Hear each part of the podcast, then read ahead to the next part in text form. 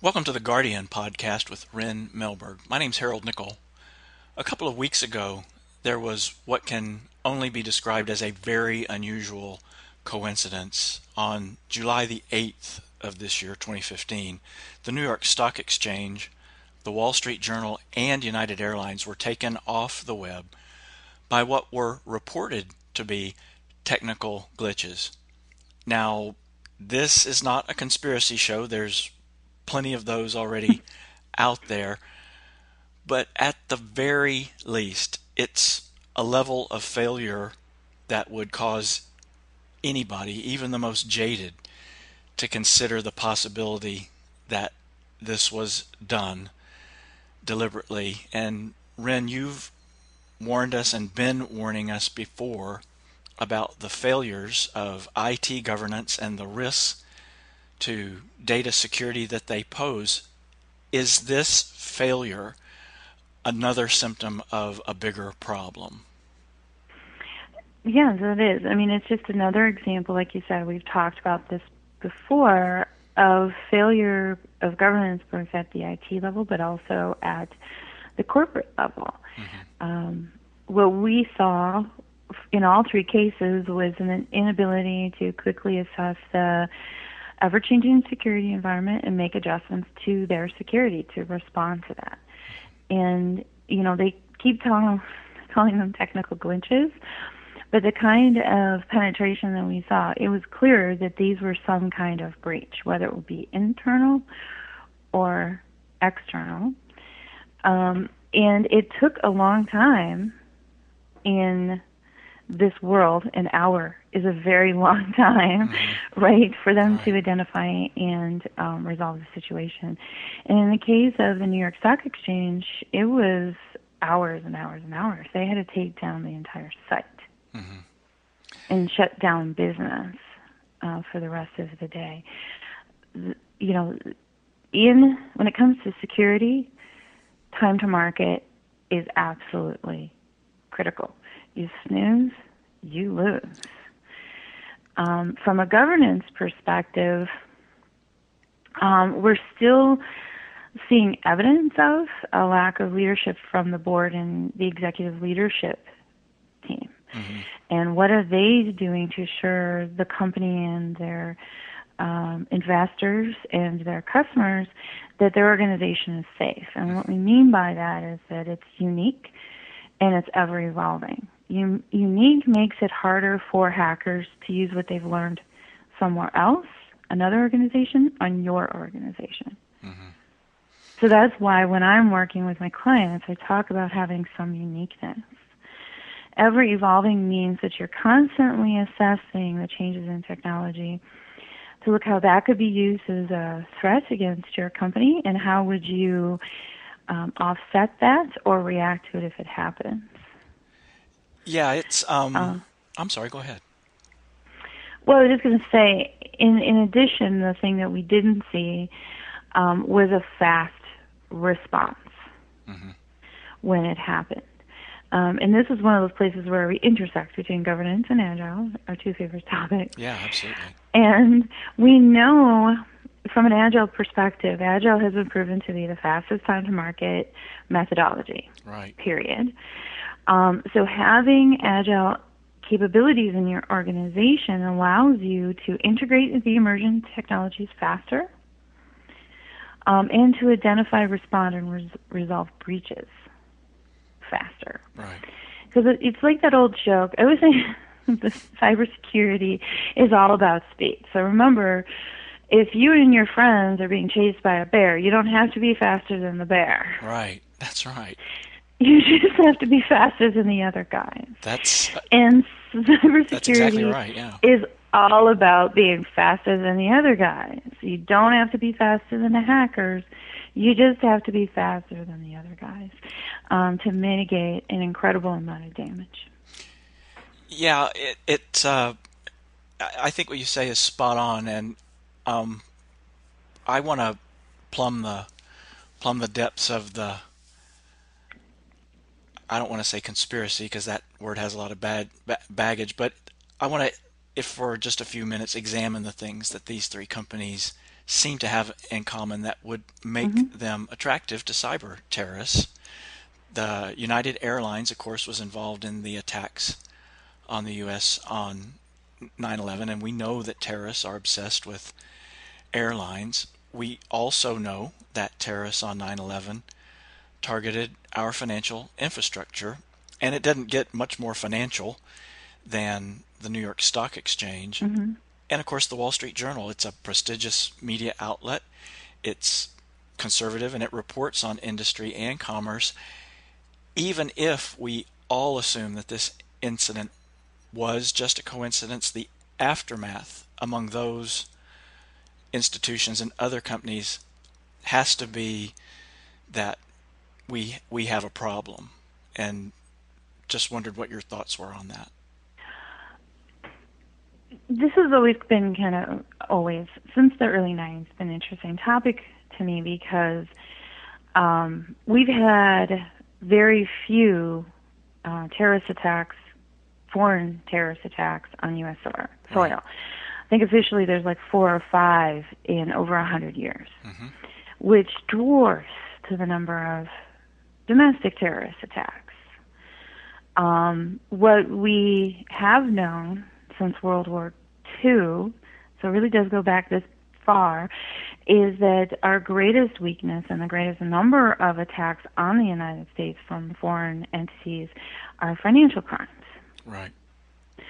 Since the early nineties, you know, so going back to World War Two, remember, Germany tried on numerous occasions to flood the world market with counterfeit dollars. I did not know that. That is about as basic of a financial crime, and they did it to undermine the U S economy so we couldn't continue to afford to fight them. Hmm. Right? So that's yeah. how far these financial crimes go um, from, from foreign entities. Um, in the nineties is when we started to see them really pick up speed and frequency, mm-hmm. and that coincides, of course, with the internet and email and all those things. Mm-hmm. And really what we've seen very consistently is a failure on the part of really congressional failure when it's come to protecting us from foreign, the real foreign terrorism, the terrorism that happens almost every day, mm-hmm. which is in the form of financial crimes. Right. Ironically, and this is where it, we're always entertaining people as Americans, is that um, a lot of that that stymied that progress and our government's ability physically to protect us, but also from a regulatory standpoint to protect us, those efforts were stymied by the credit card companies. Huh. They now severely regret that and, and wish that they hadn't argued against it, because they saw it as more regulation. Okay. And we got it into our heads at some point in the eighties that all regulation is bad, which, by the way, is exactly the same as saying all laws are bad. Mm-hmm. Because the regulations are just the same laws we apply to people. A regulation is that law applied to a company. Okay. Um, and so it has to take a different form, because you're talking about a company, not a person. Um, but it, it is kind of, there are some pretty prominent C E Os um, of credit card companies during the nineties who've come out since then and said that was a huge mistake. I'll be. I had no idea. And they regret that. And they've been trying very hard to reverse that, but we congressionally ha- are are led by people who are very, very anti-government and anti-regulation. So we can't look there um, for protection. Mm-hmm. We have to look to ourselves. Um, one of the things that I did a little bit of research because I was curious is when I looked at those three entities, the thing that I said as an I T executive is, what do they have in common? Mm-hmm. Um, they do have some things in common, and it's all under the hood. Okay. Um, and so they are using, uh, not um, in, entirely, but they're using very similar security software. They're using very uh, similar network vendors. Um, they've outsourced uh, their testing actually to the same companies um, in the same part of the country, part of the world. They've they have uh, significant commonality that makes them very vulnerable to uh, attackers and breaches, because a, a hacker can learn something at one that they can immediately take that and apply to the other ones, and you've got about an eighty to ninety percent commonality. Wow. So that's one of the things I look for when I'm looking at just security issues at a company is what is their level of uniqueness. Uniqueness makes you less vulnerable to attacks. Commonality makes you extremely vulnerable, period. Um, because you've solved, by being just like your neighbor, mm-hmm. you've solved ninety percent of the problem for that person breaking into your house. Man. What I've noticed is that boards and executives do not include that in their cost-benefit analysis for their deals when they're making contracts and deals with third-party I T vendors. Um, and so they're they're not considering this huge part of their own security in these deals, and they really need to be. That's that's fascinating, um, and I, uh, I, as not a technician, didn't plumb that depth, but um, there they did have things in common, just not just not the things that uh, the folks out on the internet in uh, conspiracy land had in common. So what you're saying is that um, if these um, sites' infrastructure are constructed similarly, then breaking into them is a good chance because breaking into them is going to also coincide. Right. So if we think about it, a company's security is our house. Mm-hmm. If everybody in the neighborhood used the same locksmith and he used the same lock brand mm-hmm. and actually bought all the locks from the same um, uh, lot or production lot. Right. Um, all of the keys are going to be pro- very, very similar, yeah. off by usually one or two digits. Then if every single house is the same layout and all of us put our jewelry and our cash in the same places and mm-hmm. we put our T Vs in the same rooms, right. We just made our neighborhood ridiculously easy for somebody to come in and break into one house after the other after the other because there's very little variance that this person needs to deal with. The- and remember, variance equals risk. Mm-hmm. So when you take away variance from someone who wants to hurt you, you're taking away the risk for them to do those really bad things. Yeah, yeah, that's uh, that's a great analogy. And um, Ryn, when we finish this morning, I'm going to have to go check the serial numbers on my locks and com- compare them. It's not likely unless your house is, you you're in one of those McMansion cul-de-sacs. Uh, I think it, you're probably okay. It, and, and it definitely is not. So okay, that's reassuring. Those are the ones. By the way, I had a friend who bought one brand new. And I said, let's go get you some new locks. Good idea. and, and then he was like, why? And then I explained to him, like, look, every single lock in your neighborhood is the same brand. Oh, man. They're probably from the same lot because they were bought in bulk. Oh, man. that Well, that's such a good word. Now, um, um, and, and as always, a great analogy. But twelve hours before the uh, New York Stock Exchange stopped trading, there's um, what's described as a hacktivist group that's called Anonymous. And there was a tweet mm-hmm. from them that said, "Wonder if tomorrow is going to be bad for Wall Street. We can only hope." And that's the end of the quote. And that sent some social media users to question the group's involvement, like maybe like maybe somebody from there did it. And then afterward, Anonymous tweeted, "LOL, N Y S E, Wall Street." And then they linked it to a clip from um, one of my favorite shows of all time, The Office. And um, the title of the episode was "Stay Effing Calm." And the group didn't address the conspiracy ac- accusations, but, you know, in kind of an offhanded way, um, I thought signaled that they were involved. And I guess, too, it's easy to dismiss the stuff that came afterward, but it's very hard, at least for me, to dismiss the things that they said prior to that event, do you think anybody took Anonymous seriously in that twelve hours beforehand? I think some people did. I know I know people in the United States government did. Mm-hmm.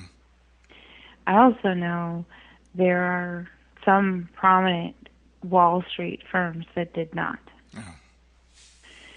Um, and they don't monitor hackers in general. Mm. There's a weird, to me, weird um, sentiment amongst most executives that they pay someone to take care of that. Oh. And they pay, the company they're paying is a third party. Mm-hmm. And it's kind of, so I always kind of look at them and go, but you realize that your one hundred percent dependence on the third party is actually what will make you easier to breach. So it's not an internal function. It's they've got contract workers that do this. Correct. Oh, man. And it's usually the same company that's working for them and a com- one of their or more of their competitors. Mm-hmm. And, you know, so... Um, what's always interesting is all industries tend to conglomerate around the same few vendors, and mm-hmm. they and they rotate um, frequently. The other thing is, I strongly believe that any organization that is on Anonymous's radar mm-hmm. that doesn't take it seriously does that at their own peril.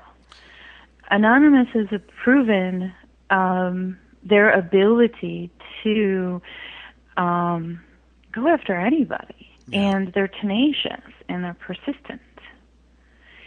And while they're not organized in the traditional sense, mm-hmm. they're extremely organized.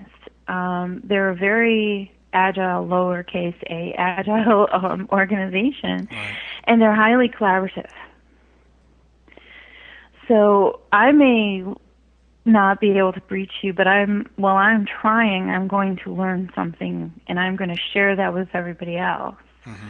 And someone else is going to pick that up, and they're going to be able to run with it, and they're going to take it further, and so on and so forth.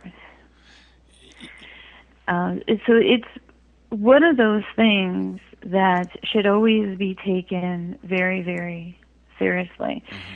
The last point on this one is, though, every company's greatest risk is always internal. Huh. It's whoever you let in the door. Just like in the United States, remember our greatest risk of terrorism is domestic. That's right. Off the charts. There's no comparison between foreign terrorist incidents and domestic terrorist incidents. Right. However you measure it, the number of them, the number of people involved in them, the number of people killed in them, domestic terrorism's off the charts because mm. it's all about access. Mm-hmm. And it's the same thing with security breach.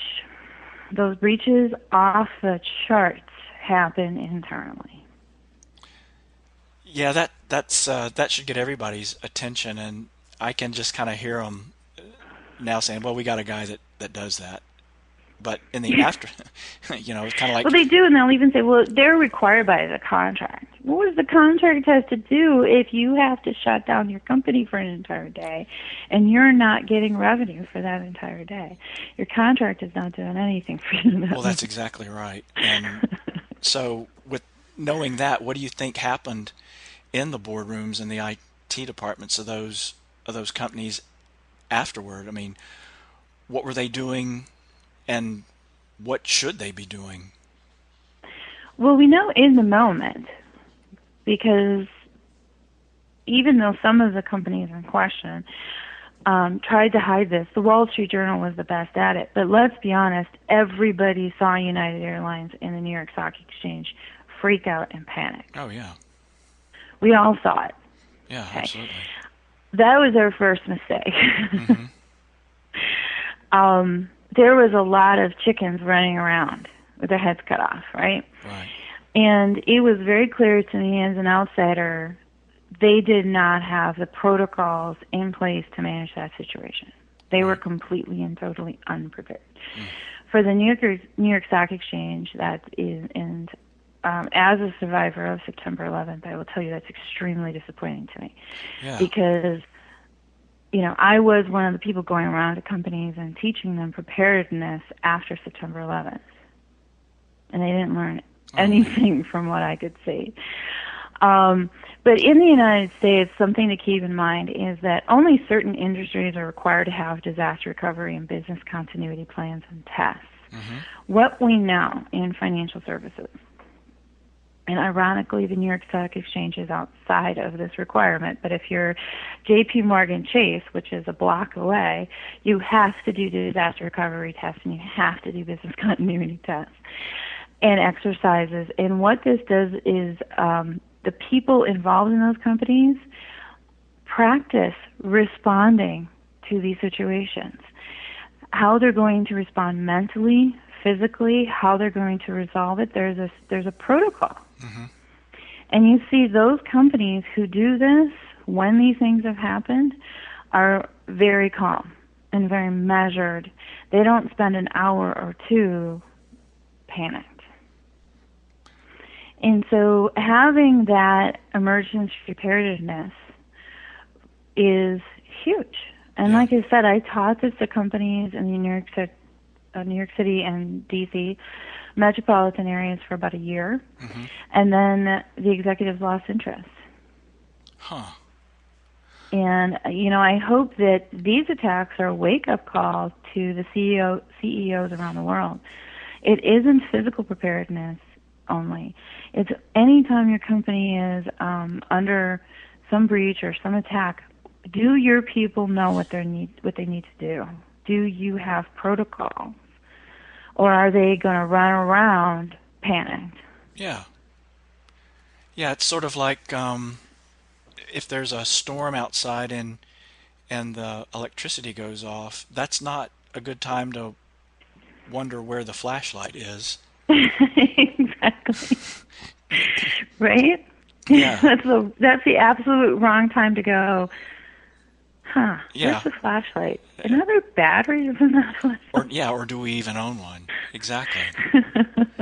Well, when we when we think about, you know, these three incidents and then, of course, the the hacks and the theft of information from U S government sites, is it safe to say that we are just incredibly vulnerable to cyber attacks? And how come you and I are the only ones who seem, you know, overly concerned about it?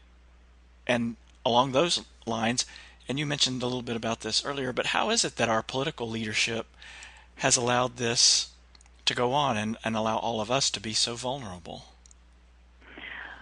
Well, the first thing is we're definitely not the only ones concerned. It's, I think for some reason, um, the media only thinks it's worthy of our attention for about thirty to sixty seconds. Right.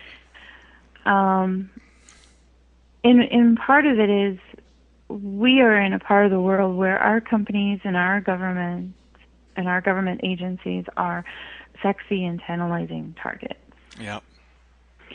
For a variety of reasons, for the money, um, for the prestige, uh, for the... Um, political messaging that could be attached to it. Mm-hmm. Um, and I know there are people in the Pentagon where they've said, well, they have said the two greatest threats to the United States are one, global warming, and second, cybersecurity. Mm-hmm. You know, they said that over and over and over again. Um, Neither neither one of us seems to get the attention of our politicians.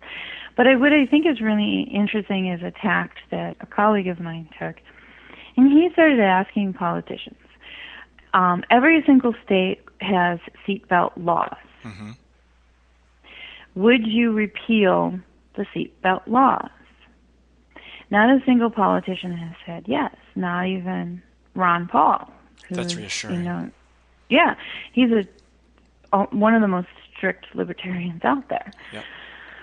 So then he follows it up with, well, then why repeal Glass-Steagall?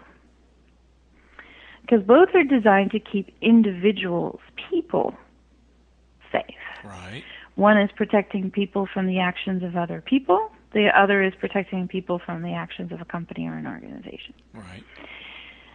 And he really, it's a, he had a YouTube video going around for a while. It was really hilarious to see the politician stammer.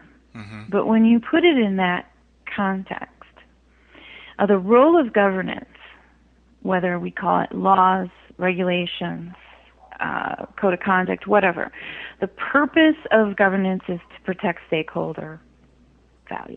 Mm-hmm. And what's more valuable in the United States of America than the American people? And when they attacked the New York Stock Exchange, that's my retirement plan and your retirement plan. Yeah. When they attack the United Airlines, that could be us on that plane. That's right. Or people we love. The Wall Street Journal, yeah. It's hard to get excited unless you own stock in the Wall Street Journal. But but I'm sure but everybody the knows. New York Stock Exchange and United Airlines, that really should be freaking Americans out. And honestly, I think that's protest worthy. Yeah, I, um, I'm sure those listening from the Wall Street Journal um, know that Ryn is just kidding. Um. I love the New York Stock Exchange, but let's be honest, no one's life, well, very few people's livelihood or lives were at risk when that happened. Well, fair enough. That's a, that's exactly. The United Airlines, we're talking about actual human beings and their lives. There were people right. in the air, in planes, when that happened. That's right. And, and that's terrifying to me. Well, since and, I fly all the time. Well, yeah, and and um, the same level of fear for losing your life savings and and those right. kinds of things. I really am very focused on retiring someday. Yes, um, and the tens of billions that had to be lost in that in that period of time. So mm-hmm. so let's imagine that that Ryn's in charge of of remediating the I T and governance of of these three organizations. What are the steps you would take, and not just to plug the current gaps in security, but to make sure as much as can be that, that this just doesn't happen again? Right. So, of course, we need to have security in the top-to-down governance and reporting, Um, including testing and exercises. Um, I've worked with companies, like I said, to do things similar to disaster recovery exercises, where in a disaster recovery exercise, we simulate that your entire system is down. You can't access it at all. Mm-hmm. It's like physically gone. In a security act, uh, exercise, we um, reconstruct Uh, the different kinds of breaches that can happen, internal, external, et cetera, and how are we going to deal with that. The point is to get your company's people in the habit and practice of finding breaches and knowing exactly what to do when they happen. Mm-hmm. So you have a swift, measured, practiced response. You don't have chaos. Chaos makes the breach more successful. Yeah, and I would imagine chaos um, wastes time, and um, oh, yeah. it, and it just also and and remember, breaches. It's all about time. Mm-hmm. Every, every hack like this is about time. The more time you give the person attacking your company, the more their benefit they're going to get, the more you're going to lose. Yeah, and why is it that it seems like the cyber hackers are always at least one step ahead of the security people in, in I T? Why is that? Because they have um, the passion and the drive. Okay. And so going back to what we would need to do in an ideal world, I mean, we need to demonstrate that as leaders. Um, so sticking with the governance, the board and executives need to be active participants in that. Mm-hmm. And communicate to the entire organization that it's serious. Um, there's issuing an edict from a pie doesn't foster change. You need to be involved. You need to foster that engagement from your employees that this is serious to you. Right. And that includes working with your employees to assess the physical environment for weaknesses, including third-party involvement. Um, we should also be looking at science to help us identify potential insider attacks. We've done this to help curb um, workplace violence. No kidding. Wow. Oh, yeah, very successfully. H R people now know what signs to look for when someone could become potentially violent.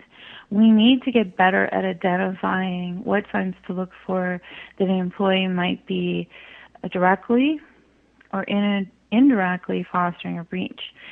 There's ridiculously simple things that they can do that they might not even realize yeah. could make it easier for someone to um, attack your organization. Hmm. And we've talked about this before, mm-hmm. but having a single Agile or Scrum team that is only assessing security issues, yeah. I really believe that that is critical to identifying emerging threats, um, shoring up possible breach points, and strengthening security, yeah. but also being able to quickly respond when there is a breach. And I know, I know, there are executives right now going, absolute ex- Executive or absolute security is too expensive. Yeah, that's not what I'm saying. What I'm saying is, let's take something that we know works, that is relatively low cost. I mean, a Scrum team is like eight people, right, on average, right? So we're not talking about a huge investment here, and find that sweet spot where we can spend relatively little and get a huge improvement in the organizations. Yeah, that security. Yeah, that does sound. Um, it it doesn't sound expensive. It doesn't sound terribly difficult. No, um, one of the things I wanted to mention uh, about those simple things that people can do. Mm-hmm. Here's one that the person had no idea could be used this way, but someone approached them and asked to uh, them to sell copies of test cases that they had created for a global bank. Mm-hmm. And the buyer said, well, I just want to see what you're doing because I have a similar project and I'd like to see how you approached it. Mm-hmm. Well, they the it was a third party, an employee of a third party vendor, so they didn't even work for the bank, mm-hmm. sold the test cases. That buyer then used the information in those test cases to hack into the bank. Swell. It is stuff that simple. Yeah. That if in the wrong hands can do an incredible amount of damage. Right. And um, that's why I'm saying we need to look at, at these things, um, not only in our companies, but we have very strong industry um, organizations. We should be working with those organizations to look at the same things as well. Yeah, that's that's so well said. Um, and the the law of unintended consequences for those test cases. In the time we have left, um, I had heard about and read about a, a man whose name is Kevin Mitnick, and he was one of the world's most infamous infamous hackers, and um, he now runs a security company. So, Ryn, do we need reformed bad guys to change sides, or is there a better path, a better way available to us through improved governance practices? Well, of course we can always um, improve our own governance practices without engaging the reformed enemy. But I always think about the birth of the Securities and Exchange Commission, and one of the things they did is they hired one of the best um, financial criminals there was mm-hmm. to actually form the Securities and Exchange Commission. Yeah. Um, and sometimes it really does take a thief to catch a thief. Yep. Or at the very little, because we have a long history of doing that in the United States, right? We, oh, yeah. I mean, the F B I has done that, the C I A has done that. Um, we have greatly benefited yeah, from, from converting the criminals into um, the people creating these safety nets for us. Um, and part of the reason why it works is because we're redirecting that passion that I spoke about earlier. When we look at Anonymous, these are people who are cause-driven. Mm-hmm. They're values-driven. Mm-hmm. That is one of the reasons why they're so damn good. They're persistent. Because if something really has meaning, it's over and above money. Sure. Human beings are incredibly capable of doing almost anything. We can get to the moon, right? Mm-hmm. And what we've seen with converting these criminals is we create a new cause for them. One that has, or I should say the successful conversion has always been creating a new cause mm-hmm. and helping them become part of the solution. Yeah, that's so that's so well said, and I loved what you said about passion. You know, it doesn't sound like these guys who are so devoted to these causes, they're not going home at five o'clock, are they? No, they're not. Yeah. and, and, and one of the things that cracks me up, and this happened a few years ago, and I don't know if it came up in your research, but somebody, a billionaire, actually offered people in Anonymous, you know, several million dollars apiece if they would just stop what they're doing. Mm-hmm. And I just laughed. I'm like, you don't get this. No. They're not doing this for money. This is a cause. Yes. Yeah. You know, you can't, no one gets that level of passion for money, or very few people do. No, and I think that that's the, that's the real difference. And um, unhappily, we're running out of time, but this has been such an interesting um, discussion, Ryn. I know that uh, others out there listening will want to be in touch. And for those of you who would like to be directly in touch with Ryn, you can do that by going directly to her website, which is w w w dot ryn melberg dot com. And we mention that because listeners come from iTunes and SoundCloud and Stitcher and places uh, we probably don't even know about. The podcast is uh, picked up and replayed all over the world. So if you want to be in touch with Ryn, ryn melberg dot com. And as always, thank you for listening, and we will talk to you again next week on The Guardian Podcast with Ryn Melberg.